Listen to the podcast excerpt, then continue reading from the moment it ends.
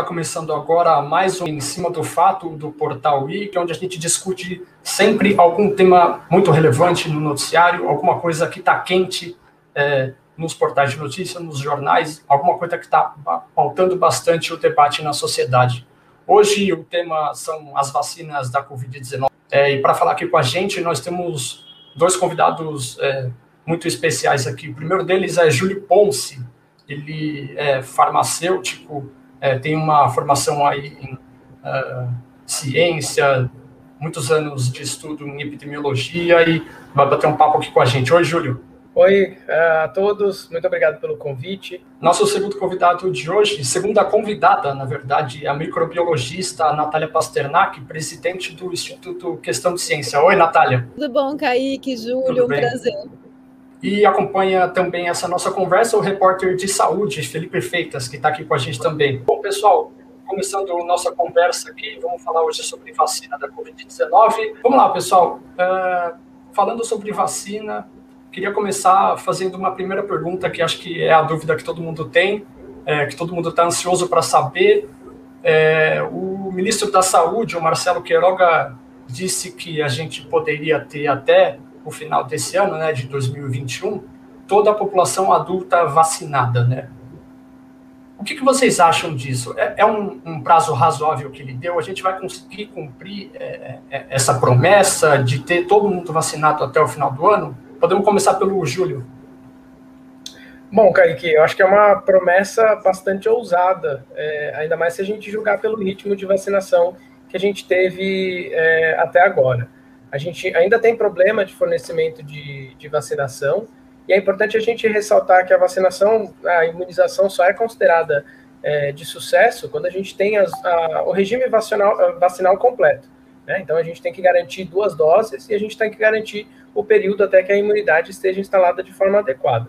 É, prometer essa, essa vacinação de toda a população adulta tem que considerar as duas doses. Né? A gente está tendo problema de fornecimento eu gosto, eu gostaria muito de poder acreditar e torço para que a gente consiga chegar nisso, mas para isso a gente tem que garantir um fluxo contínuo que garanta a primeira dose para todo mundo e a segunda dose para as pessoas que já foram vacinadas com a primeira. Natália. Olha, é que a gente costuma dizer que quem faz promessa com prazo é político, não é cientista. Uh, processos industriais sofrem percalços no caminho. A gente não tem certeza da data de entrega dessas vacinas, que provavelmente só chegam em quantidade suficiente no segundo semestre. Então, a partir do segundo semestre, a gente tem aí por receber 100 milhões de doses da Pfizer, 38 milhões de doses da Janssen, mais as doses de AstraZeneca que ainda não chegaram e que já estão atrasadas, mais a promessa das nossas duas plantas vacinais, as nossas duas fábricas, tanto Butantan como Biomanguinhos, estarem já concluídas para a gente ter uma produção autônoma no Brasil. É bastante coisa para prometer. Então fica difícil colocar uma data nisso e dizer que com certeza até o final do ano toda a população brasileira vai estar vacinada. Me parece uma demagogia barata, como é a marca desse governo. Felipe, é, eu gostaria de saber, a gente na última semana teve é, a, revelação de que os Estados Unidos têm estoque de vacina e que eles vão distribuir para outros países. Gostaria de saber especificamente sobre os Estados Unidos e até sobre outros países, que esforços o Brasil pode fazer para conseguir mais vacina, seja dos Estados Unidos ou de outros países. Como o Brasil pode agir politicamente, em termos sanitários, para conseguir mais vacina? Pode começar com a gente. Comigo?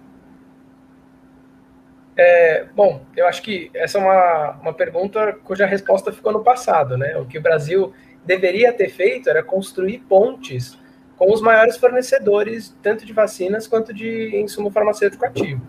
Né? A gente, quando o, o governo tinha o interesse de adquirir hidroxicloroquina, é, ele correu para conversar com a Índia para poder importar esse, esse insumo para cá, mas não fez o mesmo para vacinas. Né? A gente tem uma, um histórico muito complicado de relações exteriores com a China, é, e eu pessoalmente não tenho um conhecimento profundo disso, porque eu sou cientista da área de biológicas, então essa parte de relações exteriores sei por cima, mas é muito, muito nítido que o Brasil tem uma posição bélica, uma posição de, de se impor, de, de tentar arranjar briga desnecessária com a China e com a Índia, e então essas pontes tinham que ter sido construídas lá atrás. Agora, o que a gente pode fazer a partir de agora? A gente tem que entrar em contato, a gente tem que verificar com os fabricantes e com esses fornecedores o que pode ser feito para que esse, uh, esse insumo farmacêutico ativo ou as vacinas já prontas cheguem até aqui. A gente tem agora um fator complicador, que é o fato de que a Índia está passando por um, um momento muito é, complicado da pandemia. Né? Eles estão com, com, há 13 dias, com mais de 300 mil casos sendo registrados diariamente, e obviamente eles não vão estar muito dispostos a fornecer vacina quando eles precisam muito para a população interna. Né? Então a gente acho que perdeu muito o timing de fazer isso. Agora é a gente bater em todas as portas e tentar ver o que a gente consegue negociar para que a gente consiga, mesmo que seja um pouco, mas a gente consiga trazer essas doses para cá. Quer comentar também, Natália, sobre esse aspecto?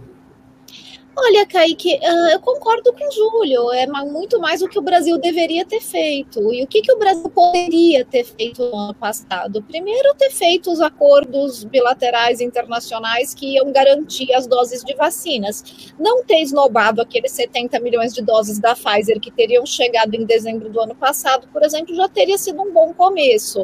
Não fazer acordo com uma única empresa, como foi o caso da AstraZeneca, também teria sido um bom começo. Tinha outra outras empresas, inclusive, que vieram testar no Brasil, como a Janssen, sinalizando claramente que se vieram testar aqui é porque queriam vender para cá. O Brasil é um mercado muito interessante para vender vacinas e para testar vacinas. Testar durante a pandemia, porque a gente tinha vantagem de ter a doença correndo solta aqui, facilitando então os testes de fase 3. Mas esse não foi o único motivo que atraiu o interesse das empresas. O Brasil é um mercado interessante para vacinas, porque nós temos muita capacidade de vacinação. Nós temos muita capilaridade do sistema, uma cadeia de fio implementada, a gente distribui facilmente vacinas para o Brasil inteiro, para uma população população muito diversificada e muito grande, muito numerosa. Isso para qualquer empresa é um grande atrativo, porque a possibilidade de vender vacinas para que sabe vacinar, que sabe fazer boas campanhas, ou que sabia pelo menos, uh, podia garantir para esses países uma boa fase 4, a fase de farmacovigilância, onde eles iam conseguir acompanhar muito bem como que as vacinas deles estavam atuando no mundo real. E, e a gente perdeu esse, né, a, a, gente perdeu essa janela de oportunidades. Outra janela de oportunidade que a gente perdeu foi não se dar conta que o Brasil tem um potencial científico muito forte para produzir suas próprias vacinas e só precisava acoplar a esse potencial científico um potencial industrial. E isso também não foi feito. Então, os, os cortes que vêm sendo feitos no investimento em pesquisa, em desenvolvimento de ciência nacional, a gente gente pagou o preço agora. E isso há que se dizer, não é só do desgoverno atual, isso vem dos governos anteriores também. A falta de investimento em desenvolvimento de ciência nacional é algo que já vem de pelo menos três décadas. E a gente está colhendo os frutos agora, porque se a gente tivesse investido lá atrás, hoje a gente ia ter uma autonomia de produção que a gente não ia depender de importar IFA, a gente ia conseguir realmente produzir do zero as nossas próprias vacinas. E o Brasil ele fica numa posição muito intermediária entre os países ricos que podem comprar vacinas, como o Canadá, por exemplo, não tem uma tradição de fabricar vacina, de desenvolver vacina, eles compram, eles podem. E os países que não podem, porque não têm essa autonomia, não têm a ciência desenvolvida e que vão receber, então, ajuda humanitária. O Brasil não é naturalmente um destinatário de ajuda humanitária, e também não é rico o suficiente para competir com os países ricos pela compra. Então, ter apostado no desenvolvimento de ciência nacional lá atrás teria nos colocado numa situação de vantagem agora. Uhum. E é Esse importante ressaltar que, só para fazer um comentário, o que salvou a gente nessa pandemia, né? Porque a gente recebeu na sexta-feira passada um, um milhão de doses da Pfizer, mas até esse momento, as únicas que a gente tinha eram oriundas de, de instituições públicas, né, do Instituto Butantan e da Fiocruz Biomanguinhos. Então, mesmo nessa carência de investimento em ciência pública, que eu concordo com a Natália, vem de um desmonte já há mais tempo, mas se acelerou nesse governo, uma posição de realmente se colocar contra a ciência e contra os cientistas, né, a pessoa humana dos cientistas, é, se não fossem essas duas instituições, é capaz que a gente estivesse recebendo agora só as primeiras doses. Né? Então a gente começou muito atrasado, começou em janeiro, enquanto é, hoje mesmo na, na, CPI o Mandetta falou que caso tivessem feito outros contratos, talvez em novembro a gente já tivesse algumas doses. Né, tudo bem que ele está querendo proteger um pouco a, a, o tempo dele ali no, no, Ministério, mas enfim, certamente em dezembro a gente já teria alguma dessas doses em mãos. É, e a gente começou em janeiro, mas talvez, se a gente não tivesse essas duas instituições, sequer em janeiro a gente teria começado. Então, realmente, acho que a pandemia reforça a necessidade da gente investir em ciência em ciência pública, em ciência para o povo. Esse, esse cenário que vocês estão comentando, é, ele se aplica também a, a, a, essa situação que a gente chegou, onde a gente teve falta de vacina e por, pela própria orientação do Ministério da Saúde, é, ele é, disse que é, a gente poderia utilizar as doses que estavam sendo reservadas é, para a segunda aplicação, tanto no caso da Coronavac quanto no caso da vacina de Oxford, para aplicar na primeira dose. Agora aconteceu o que a gente não queria que acontecesse de jeito nenhum, né? Várias cidades com vacinação suspensa, sem conseguir aplicar a segunda dose na população. E a minha pergunta é, nesse sentido é a seguinte: é, já que muita, grande parte da população agora vai precisar é, receber a segunda dose fora do prazo. É, isso é, é, correto do ponto de vista científico? Pergunto até como um leigo aqui para vocês é, explicarem para a gente. É uma vez que os estudos uh, tinham um prazo menor ali pra, pra, de diferença entre a aplicação da primeira dose e da segunda dose. É, para resumir, se ocorrer um atraso é, pode de repente haver a terceira, a necessidade de uma terceira dose de reforço? É, o que, que vocês podem falar para a gente sobre isso? Natália. Kaique, atrasar a, a, segunda dose não vai abalar a eficácia da vacina, não é esse o problema. O uhum. problema é que você deixa um espaçamento de tempo maior em que a pessoa está só com a primeira dose, ou seja, ela está parcialmente protegida. E, e daí ela vai ficar mais tempo parcialmente protegida quanto mais você atrasa a segunda dose. Você não vai, você não vai anular o efeito da primeira dose. A primeira dose continua valendo, mesmo que você atrase a segunda. Não é atrasar uma semana, 15 dias, um mês, não é isso que vai fazer a diferença. A primeira dose continua valendo. Quando você receber a segunda dose, você vai estar com a, o seu regime de doses completo, da mesma maneira que alguém recebeu com 28 dias dias, isso não deve abalar a eficácia da vacina. O problema é o tempo mesmo em que as pessoas ficam parcialmente descobertas. E a Coronavac, por exemplo, a gente não tem indicações de que ela dá uma proteção muito robusta já na primeira dose, o que é diferente da AstraZeneca e da Pfizer, que a gente já tem essa informação. Na Coronavac nem dá para ter essa informação, porque o regime de doses que foi utilizado nos ensaios clínicos de, de fase 3 foi de apenas 15 dias, e isso foi proposital para acelerar os estudos. Então, eles usaram o menor intervalo possível. E por causa desse intervalo pequeno, fica muito difícil extrapolar o que, que poderia ter de proteção com uma dose só. Então, a gente realmente não sabe. E isso, isso que aconteceu de não ter segunda dose era absolutamente previsível. Na época em que se começou a cogitar, eu lembro que eu até brinquei na, na Globo News, né? Eu falei, bom, e quem é que garante que a segunda dose vai chegar? A gente vai nessa de la garantia sou Joe?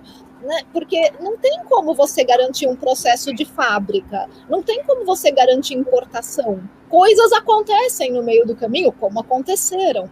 E as importações atrasam, a fabricação atrasa, e daí o pessoal ficou sem segunda dose. Então, para ninguém ficar preocupado, atrasar a segunda dose não é problema para a pessoa, desde que ela receba a segunda dose em algum momento, não daqui a um ano, né? Estou falando daqui a uma semana, 15 dias. Mas atrasar uma semana, 15 dias não vai ser problema, mas tem que dar a segunda dose. AstraZeneca também, Pfizer também, tem que dar a segunda dose. Elas são vacinas de duas doses. Júlio, quer comentar também? É, eu concordo com, com tudo que a doutora Natália falou. Eu acho que é importante a gente ressaltar que essa uh, previsão, né, essa programação do Ministério da Saúde, que é centralizada, não foi feita de forma adequada. Então, a partir do momento que eles falam, olha, pode usar essa segunda dose como primeira, se subentende que eles já têm ali engatilhados doses suficientes para garantir o regime vacinal, vacinal de todo mundo. E não foi o que aconteceu. Né? E concordo com a doutora Natália que realmente a gente poderia ter previsto isso quando isso foi falado, porque a gente sabia o fluxo das coisas, a gente sabia da dificuldade de obtenção de doses. Uma coisa que é importante ressaltar, atualmente 80% da vacinação aqui no Brasil é da Coronavac.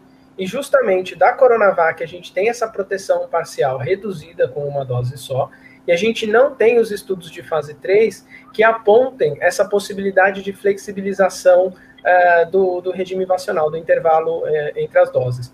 É, para a AstraZeneca e para a Pfizer, a gente já tem alguns estudos, principalmente no, no, Reino Unido, na Europa, onde eles são usados em, em mais larga escala, que permitem uma certa flexibilização, que conseguiram comparar os grupos. Então, tem países que estão optando por adiar a dose da Pfizer em até 12 semanas, como por exemplo a Noruega, é, mas isso é em outra, é, em outra realidade. Né? São países que já têm garantidos em contrato, às vezes 5, 6 doses por habitante, que já têm em estoque um número suficiente de doses para que, quando eles forem completar esse regime vacinal, vai ter dose para todo mundo não é a nossa realidade. Né? Então, se a ideia é garantir que todo mundo receba uma picada no braço para poder alegar aí mundo afora, ah, o Brasil vacinou 70% da população. Não, vacinar 70% da população é cumprir o regime vacinal de duas doses e aguardar o período até a imunogenicidade estar tá completa. Né? Então a gente tem que tomar cuidado com essas alegações, porque uma proteção parcial deixa também a pessoa parcialmente descoberta, não é o que a gente quer. Felipe, sua pergunta. É, indo nessa linha de, de falta de vacinas por, é, pela, pela deficiência do governo federal nessa questão logística de distribuição, gostaria de perguntar mais com relação à Anvisa. Que papel a Anvisa tem nesse processo? A gente viu na última semana a polêmica envolvendo a Sputnik, né, por conta da, da não aprovação para uso aqui no Brasil. É, em que ponto a Anvisa poderia ajudar nesse processo? Como vocês avaliam o papel da Anvisa nesse processo de falta de vacinas? Tem relação ou não diretamente? Natália. A Anvisa é uma agência regulatória não cabe à Anvisa fazer compra de vacinas, planejamento de vacinas, cabe à Anvisa verificar a segurança e eficácia de vacinas e medicamentos. E é isso que a Anvisa vai fazer. Então, a, a, a obrigação de fazer os acordos, de trazer vacinas, de fomentar desenvolvimento de vacinas, de prover vacinas para o Brasil é do Ministério da Saúde, não da Anvisa. A Anvisa cabe apenas regulamentar aquelas vacinas que submeterem à agência regulatória os seus dados para aprovação de uso emergencial ou de registro. Então, esse é o papel da Anvisa. E, e no caso da Sputnik, Felipe, a Anvisa agiu muito bem, porque faltavam muitos dados e a Anvisa não tinha como aprovar o uso emergencial sem ter acesso aos dados brutos de fase 3, que não foram entregues, a testes de toxicidade por faixa etária, que não foram entregues, a, a testes de purificação, filtração e controle de qualidade, que também não foram entregues. Então, todo, todo esse material ele precisa ser encaminhado para a Anvisa para que a Anvisa estude detalhe, refaça os cálculos e possa então emitir o, a aprovação de uso emergencial ou de registro conforme o que a empresa pediu. Não tem como a Anvisa tirar esses documentos do chapéu. Quem tem que fornecer os documentos é a empresa proponente. E muita gente ficou perguntando: ah, mas a Anvisa tem que ser mais proativa em tempos de pandemia, porque não são tempos normais. A Anvisa foi extremamente proativa. O Departamento de Relações Internacionais profissionais da Anvisa foi atrás de todos os países que estariam usando o Sputnik e pediu as informações de farmacovigilância para ver o que, que eles estavam fazendo. A Anvisa foi atrás das fábricas, pediu visita, pediu inspeção. Então, a Anvisa foi extremamente proativa, inclusive na negociação com o laboratório russo, para pedir mais informação, detalhar o que estava faltando, se colocar à disposição e, o mais importante, a Anvisa não fechou nenhuma porta, ela simplesmente disse: estão faltando documentos, me entregue que eu reavalio. Então, é isso que a nossa agência faz e ela fez isso muito bem. Júlio, já te passo a palavra para falar sobre esse assunto também, mas uh, eu só queria incluir um ponto aqui que é, gerou muita dúvida né, nessa troca de farpas que houve entre a Anvisa e o Instituto Gamaleia, por conta da reprovação, que foi aquele ponto específico do vírus, é, do adenovírus é, replicante. Né? Eu queria que você explicasse, tentar explicar de uma forma didática para a gente é, o que, que, é isso, né? o que, que significa é, essa reprovação da Anvisa por conta da presença desse adenovírus replicante. Tá bom. É, eu vou explicar com uma analogia, porque eu acho que as analogias ajudam a gente a trazer um conceito um pouco técnico para o mundo real. Vamos supor que eu queira comprar um carregamento de goiabas. E essas goiabas eu quero ter a certeza que não tem bicho da goiaba ali dentro. E daí eu estabeleço que o controle de qualidade para minha indústria é que eu tenha no máximo uma goiaba bichada a cada mil goiabas. Ok? Uhum. Esse é a regra internacional. Todo mundo utiliza isso como limite. A Anvisa estabeleceu isso como limite para a compra da vacina também. Vamos supor que eu encontre um produtor, um fornecedor de goiabas, que me prometa: olha, dessas, uh, dessas mil goiabas que eu vou te vender, o meu limite é 100, mas eu te prometo que tem menos do que 10. Isso quer dizer uhum. que tem um? Isso quer dizer que tem zero? Não quer.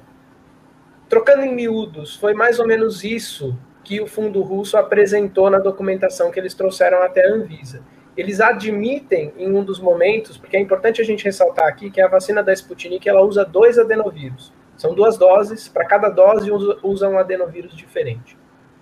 Para um deles, para o adenovírus 5, eles utilizam uma etapa que existe a possibilidade de gerar vírus replicantes, é, adenovírus replicantes, eles voltarem a ter essa capacidade de replicação. E a Anvisa se preocupou com isso e levantou isso, inclusive está naquela segunda, na segunda live que eles fizeram, no segundo uh, na, uh, coletiva que eles fizeram para explicar a questão do voto, eles mostram uma ligação que eles tiveram com o Fundo Russo, em que eles apontam justamente esse problema para o Fundo Russo e perguntam: vocês uh, se preocuparam com isso? Eles falaram: olha, a gente entende que é um, uma fonte de preocupação, mas a gente não teve tempo de estudar. Isso não quer dizer necessariamente que a vacina seja ruim. É importante que a gente deixe isso bastante claro. A questão é: o fundo russo não conseguiu provar que a vacina é boa, o que é diferente de dizer que ela é ruim. Então, na verdade, ficou faltando informação. Se realmente eles conseguem comprovar a ausência de adenovírus naquele limite que o FDA estabelece, né, que é o que a Anvisa utilizou como, é, como limite para aprovação também aqui no Brasil, ou se na presença desses adenovírus, na concentração que eles consideram como limite deles, a vacina permanece sendo segura, além de todos os outros problemas documentais. É, é importante a gente ressaltar aqui que a Anvisa agiu de forma extremamente técnica, mas que a gente vê esse tipo de, de exigência em qualquer coisa que a gente vai fazer na nossa vida. Se a gente quiser, por exemplo, ir até o banco e abrir uma conta, né, e daí lá no site do banco está falando, olha, você precisa trazer o seu RG e o seu comprovante de residência. Você chega lá com a carteirinha do clube e escreve seu endereço num papel. Eles não vão aceitar. Quer dizer que eu estou proibido de abrir a conta no banco? Não. Quer dizer que se eu trouxer os documentos corretos, eu vou poder abrir. Então, a Anvisa agiu, obviamente, com muito mais rigor para uma coisa muito mais importante, mas sob essa mesma ótica. Né? Existe uma regra. E eu acho que é importante a gente aqui é, deixar bastante claro que defender uma ação da agência não quer dizer que a gente defenda todas as ações que eles fazem. Porque as pessoas às vezes confundem, e isso é, acaba entrando na questão de, de da da função da Anvisa aqui no Brasil, porque falam, ah, mas a Anvisa aprova um monte de agrotóxico que a União Europeia não aprova.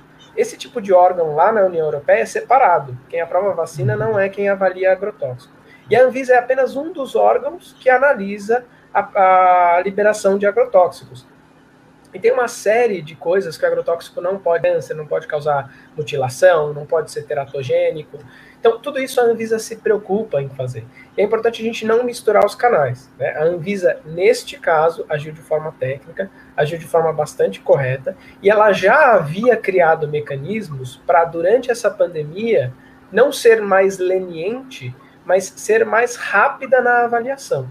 Né? Então, eles lançaram, uh, eles criaram uma, uma, forma de avaliação das vacinas para uso emergencial, que é diferente do registro definitivo que geralmente a gente tem para esse tipo de imunizante, justamente por entender, estamos numa pandemia, esse processo tem que ser mais rápido. Ele ser mais rápido não quer dizer que ele tenha que ser feito com menos rigor. Né? Então é importante a gente deixar bastante claro essa distinção. Felipe. É, seguindo na linha dessa, dessa questão da Anvisa que a gente está comentando, recentemente também a Butanvac, né, a vacina desenvolvida 100% pelo Butantan, sem a necessidade de insumos, é, teve um, um, atraso no processo de aprovação dela, porque a Anvisa identificou que faltavam 40 itens ainda referentes a, a essa aprovação. Gostaria que vocês comentassem quão importante essa vacina pode ser para o processo nacional e principalmente para não depender de insumos de fora.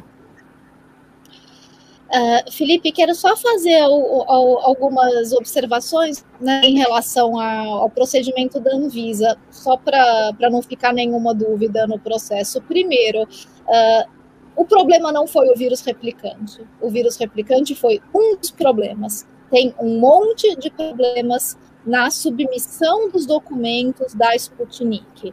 E essa submissão tem que ser refeita, tem documentos faltando que precisam ser colocados. O vírus replicante acabou virando um espantalho em cima de um processo que é muito mais complexo do que isso. Tem um monte de coisas faltando ali. O vírus replicante chamou atenção porque ele dá mídia, as pessoas não entenderam o que é, e é muito fácil desqualificar a questão do vírus replicante.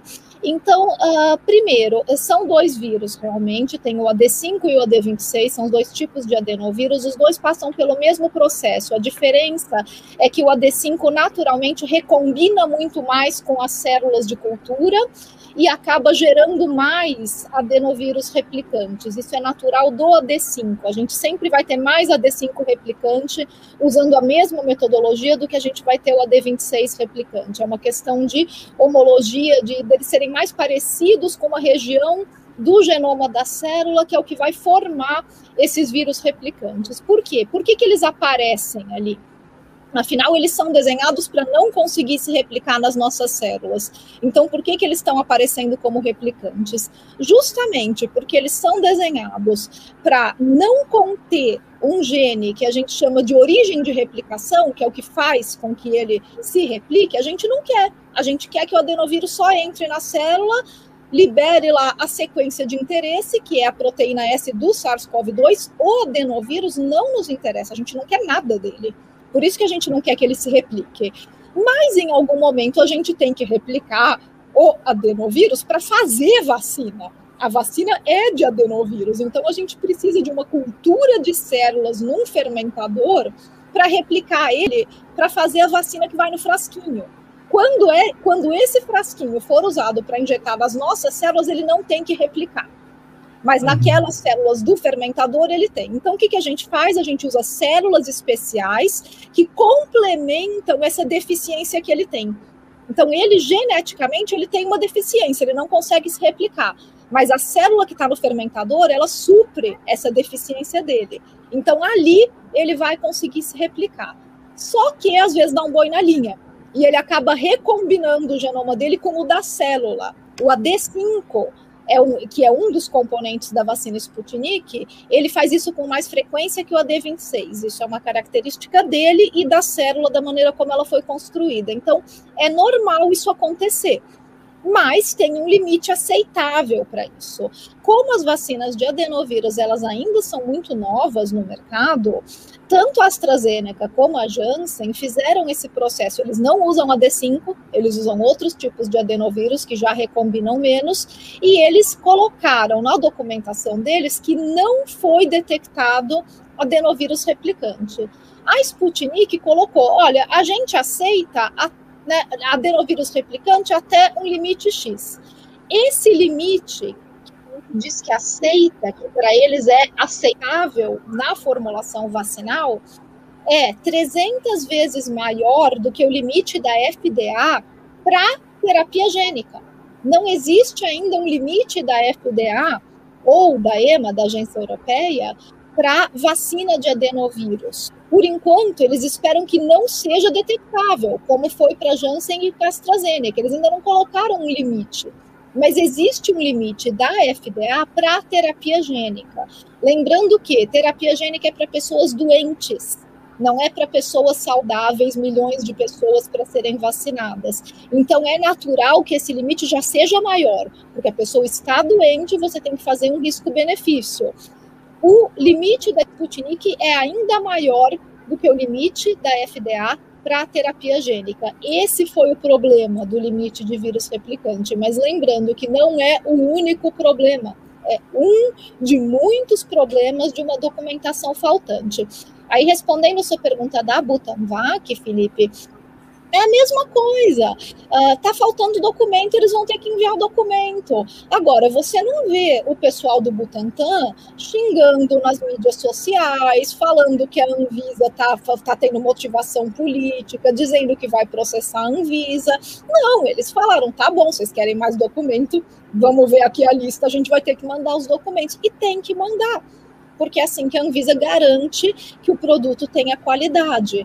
Então, o Instituto Butantan vai mandar os documentos que faltam para que a Anvisa autorize os, os, testes clínicos agora em humanos. Eles terminaram os testes em animais, que são os pré-clínicos, eles querem começar os testes em humanos, eles precisam de autorização da Anvisa. Está faltando documento? Eles vão ter que entregar. Você perguntou, Felipe, a importância dessa vacina é muito bem sacada a Butanvac, porque ela aproveita uma tecnologia que o Butantan já domina, que é a produção de vacina em ovo. A gente faz isso para vacina da gripe, a gente exporta a vacina da gripe. Então, a gente tem no Butantan um grande expertise de fazer vacina em ovo. O ovo serve para propagar a vacina, para cultivar. Da mesma maneira que eu falei das células para o adenovírus, precisa de alguma coisa para o vírus crescer. E o Butantan tem muita experiência em fazer isso com ovo. Então, a Butanvac, ela foi uma grande sacada. Ela é uma quimera, ela é uma junção de um vírus que cresce em galinha e, portanto, cresce em ovo, que é o vírus de Newcastle, e um pedaço da, da proteína S do nosso vírus de interesse. Então, essa quimera, esse vírus, que é feito de dois organismos diferentes, uma parte do SARS-CoV-2, uma parte do vírus de Newcastle, que possibilita que ele cresça em ovo, vai ser cultivado no ovo, como o Butantan sabe fazer, e depois vai ser inativado, igual a Coronavac. E daí vai ser usado na formulação vacinal. Quando a gente tiver isso já em produção, a gente realmente ganha autonomia na produção de uma vacina no Butantan, com o expertise que o Butantan tem, é uma grande sacada para o Brasil, mas não é para agora. Vai demorar. Isso aí é para o ano que vem. É, eu queria fazer uma pergunta é, relacionando com, o, que, o, que, vocês dois é, já trouxeram aqui falando sobre a Sputnik. É que nos últimos meses a gente tem visto muitos especialistas é, criticando né, a divulgação sobre vacinas, primeiro em press release. Né? Só para explicar aqui para quem está acompanhando a gente, press release é o comunicado que é divulgado à imprensa é, para a gente fazer reportagem, para a gente utilizar como base de informação para produzir o, o, conteúdo, né, para jornalista. É, essa divulgação tem sido feita antes, de antes em press releases do que em publicações científicas. É, como cientistas, né, estudiosos, acadêmicos, como é que vocês avaliam esse tipo de conduta? Precisaria de mais transparência, né? Que avaliação que vocês têm? Júlio, começando com você. Bom, acho que a doutora Natália há de concordar comigo. A gente está muito acostumado a avaliar trabalho científico. Né? A, a vida do pesquisador também passa por isso, por avaliar tanto trabalho de conclusão de curso, dissertação de mestrado, tese de doutorado, artigos para publicação em revista passam por avaliação dos pares.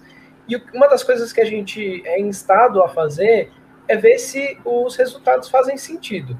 Então a gente gosta de ter os dados brutos para que a gente sente no nosso computador e faça as contas de novo, para ver se o colega acertou a conta, para ver se aquela conclusão que ele está fazendo é correta.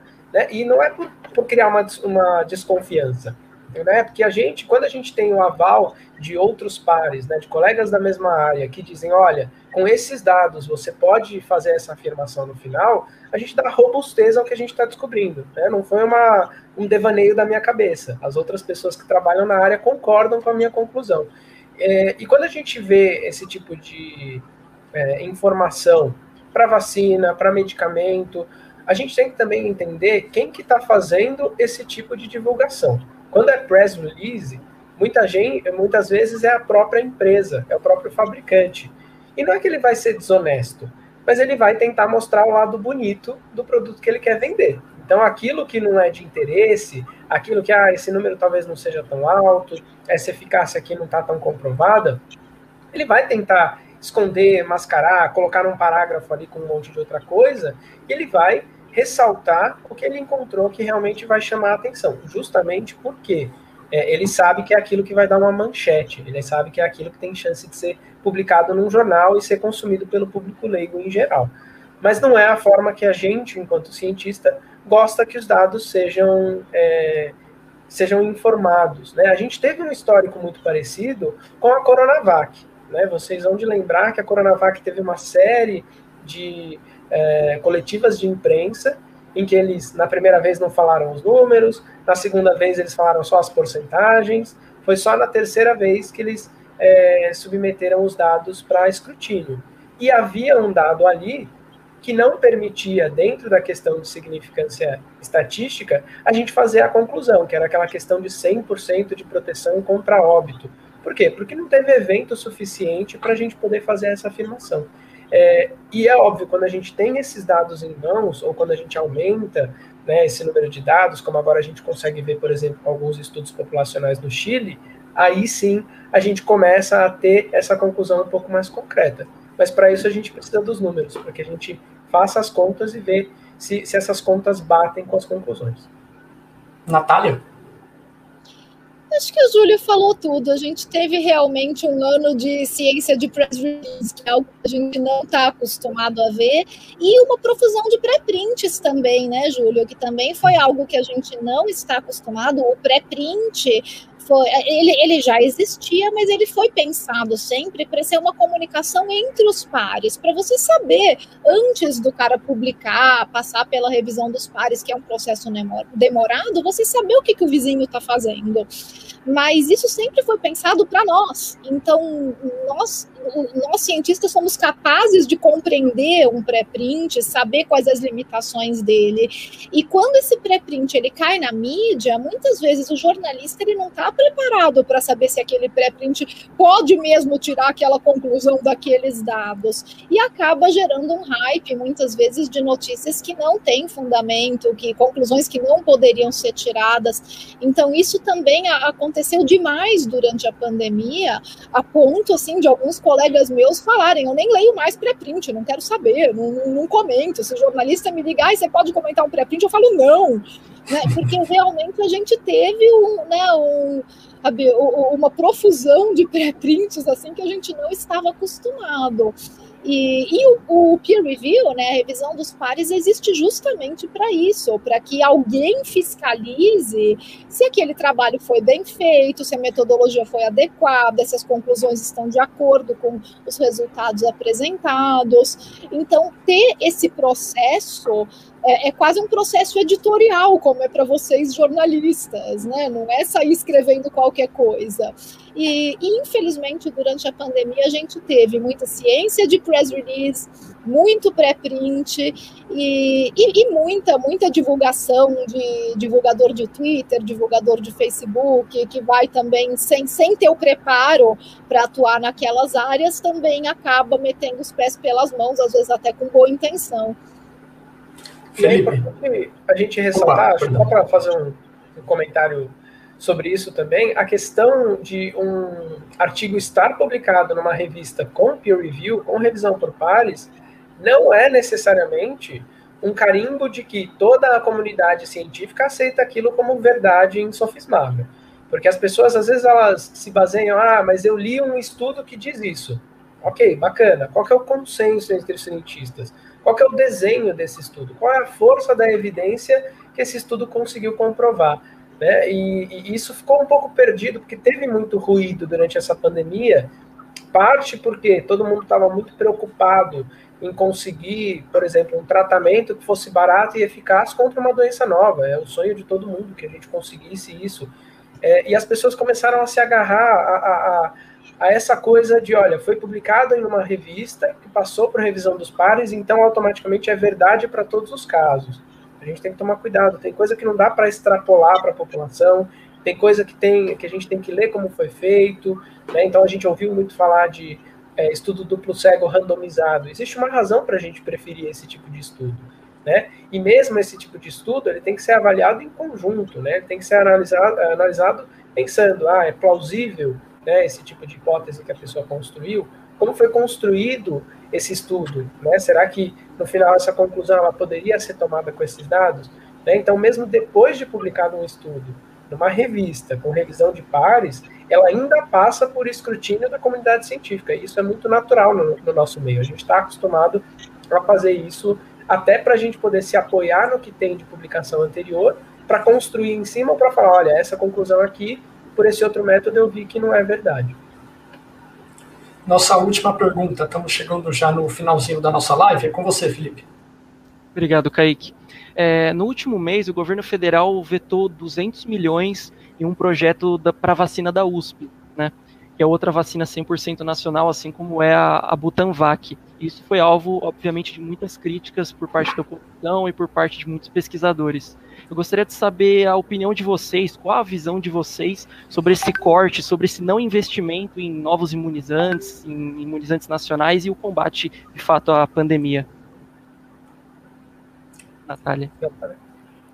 Felipe, uh, um adendo pequeno, e não que isso seja de qualquer maneira relevante, mas a Butanvac não é uma vacina 100% nacional e não é relevante que ela seja não é nem um pouco importante esse nacionalismo exagerado. Colaboração internacional é algo para a gente se orgulhar muito e é muito importante que aconteça. E a Butanvac é uma vacina que foi feita em colaboração com o Hospital Mount Sinai nos Estados Unidos, que foi quem desenvolveu a quimera, aquele vírus que tem né, duas partes, como eu falei, um, vem, vem uma parte do vírus de Newcastle e uma parte do SARS-CoV-2. Então, quem fez esse desenho foi o pessoal de Mount Sinai e eles fizeram também vários testes em animais. Como ainda não tem nada publicado, a gente ainda não sabe o que, que foi feito por eles, o que, que foi feito pelo Butantan. Na primeira publicação internacional que tiver, a gente vai saber.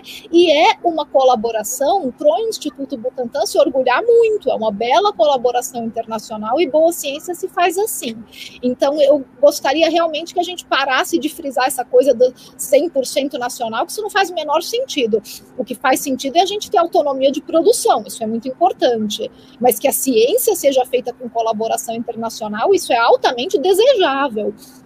Agora, uh, outras vacinas que estão sendo desenvolvidas no Brasil, então a gente tem a vacina, a vacina do professor Célio da USP Ribeirão, que era uma vacina a quem tinham prometido aí um financiamento que não veio, e é uma pena, porque é uma boa vacina, é uma vacina de subunidade, uma vacina de proteína, que eles têm muita competência para fazer, mas vacina e medicamentos são das coisas mais caras que existem para pôr no mercado.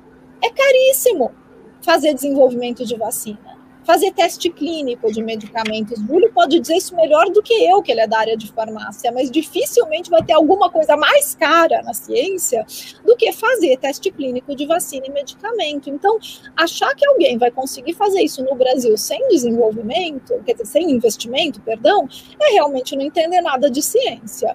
E, e, ou achar que alguém vai fazer isso com investimento de um milhão de reais, como aliás foi o que veio para o meu laboratório lá na USP, onde a gente também está tentando desenvolver vacinas para a Covid-19. Então, assim, um milhão de reais, a gente faz o quê? A gente desenvolve o desenho da vacina, a gente começa a testar nos animais e depois a gente para porque a gente não tem nem mais dinheiro para comprar mais animal. Então, infelizmente, essas coisas são muito caras. Não é à toa que o desenvolvimento das vacinas de Covid-19 foi feito por grandes multinacionais em parceria com fundos de governo. E por isso que foi tão rápido. O Brasil optou por não investir em ciência. Fez essa opção há três décadas, piorou essa opção no atual governo, onde os cortes foram sem precedentes. A ciência brasileira vai demorar décadas para se recuperar do baque que ela está sofrendo agora. Então, isso precisa ser revisto como uma política de Estado. A ciência precisa ser elevada a uma política de Estado, mas isso não vai acontecer nesse governo, onde nem educação é elevada a política de Estado. Então, quem sabe no próximo. Júlio, quer comentar eu concordo, também?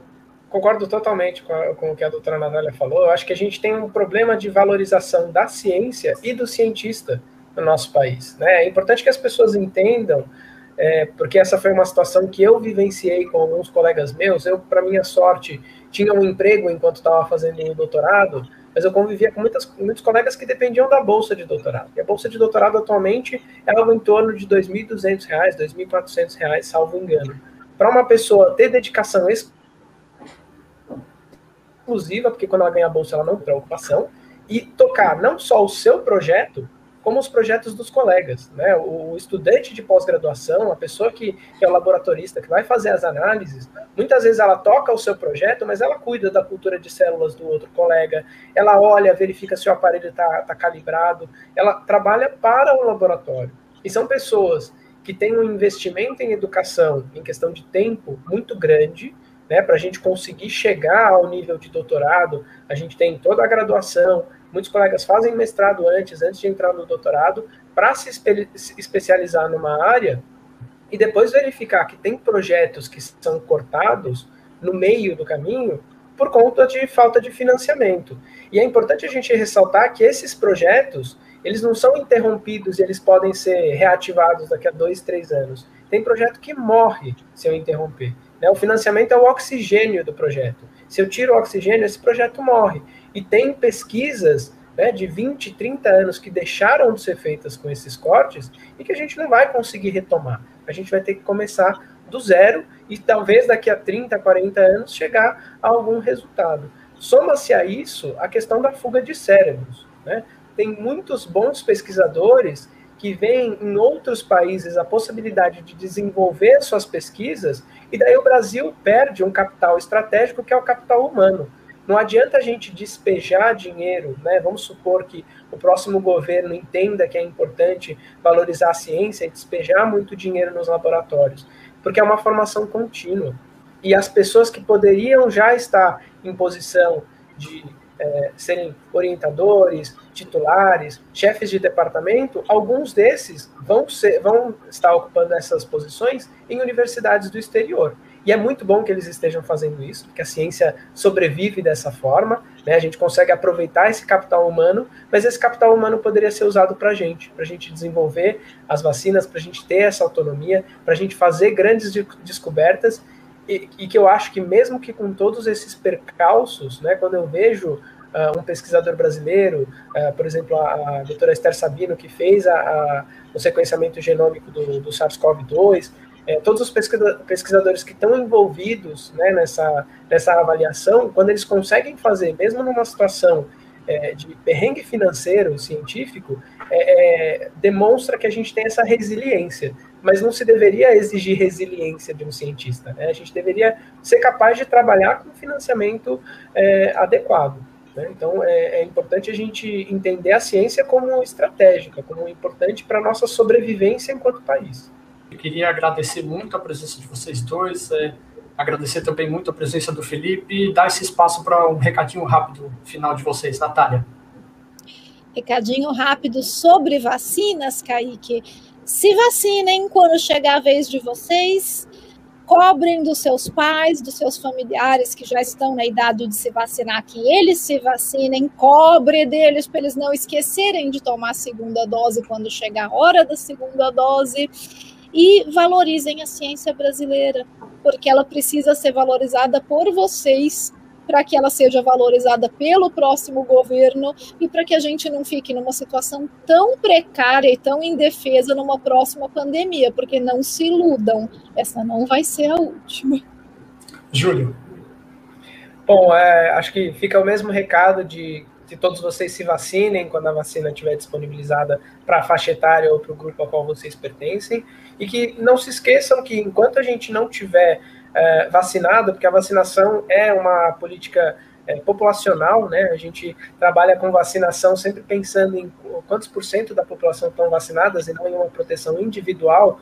Continuem utilizando máscaras, continuem praticando distanciamento social.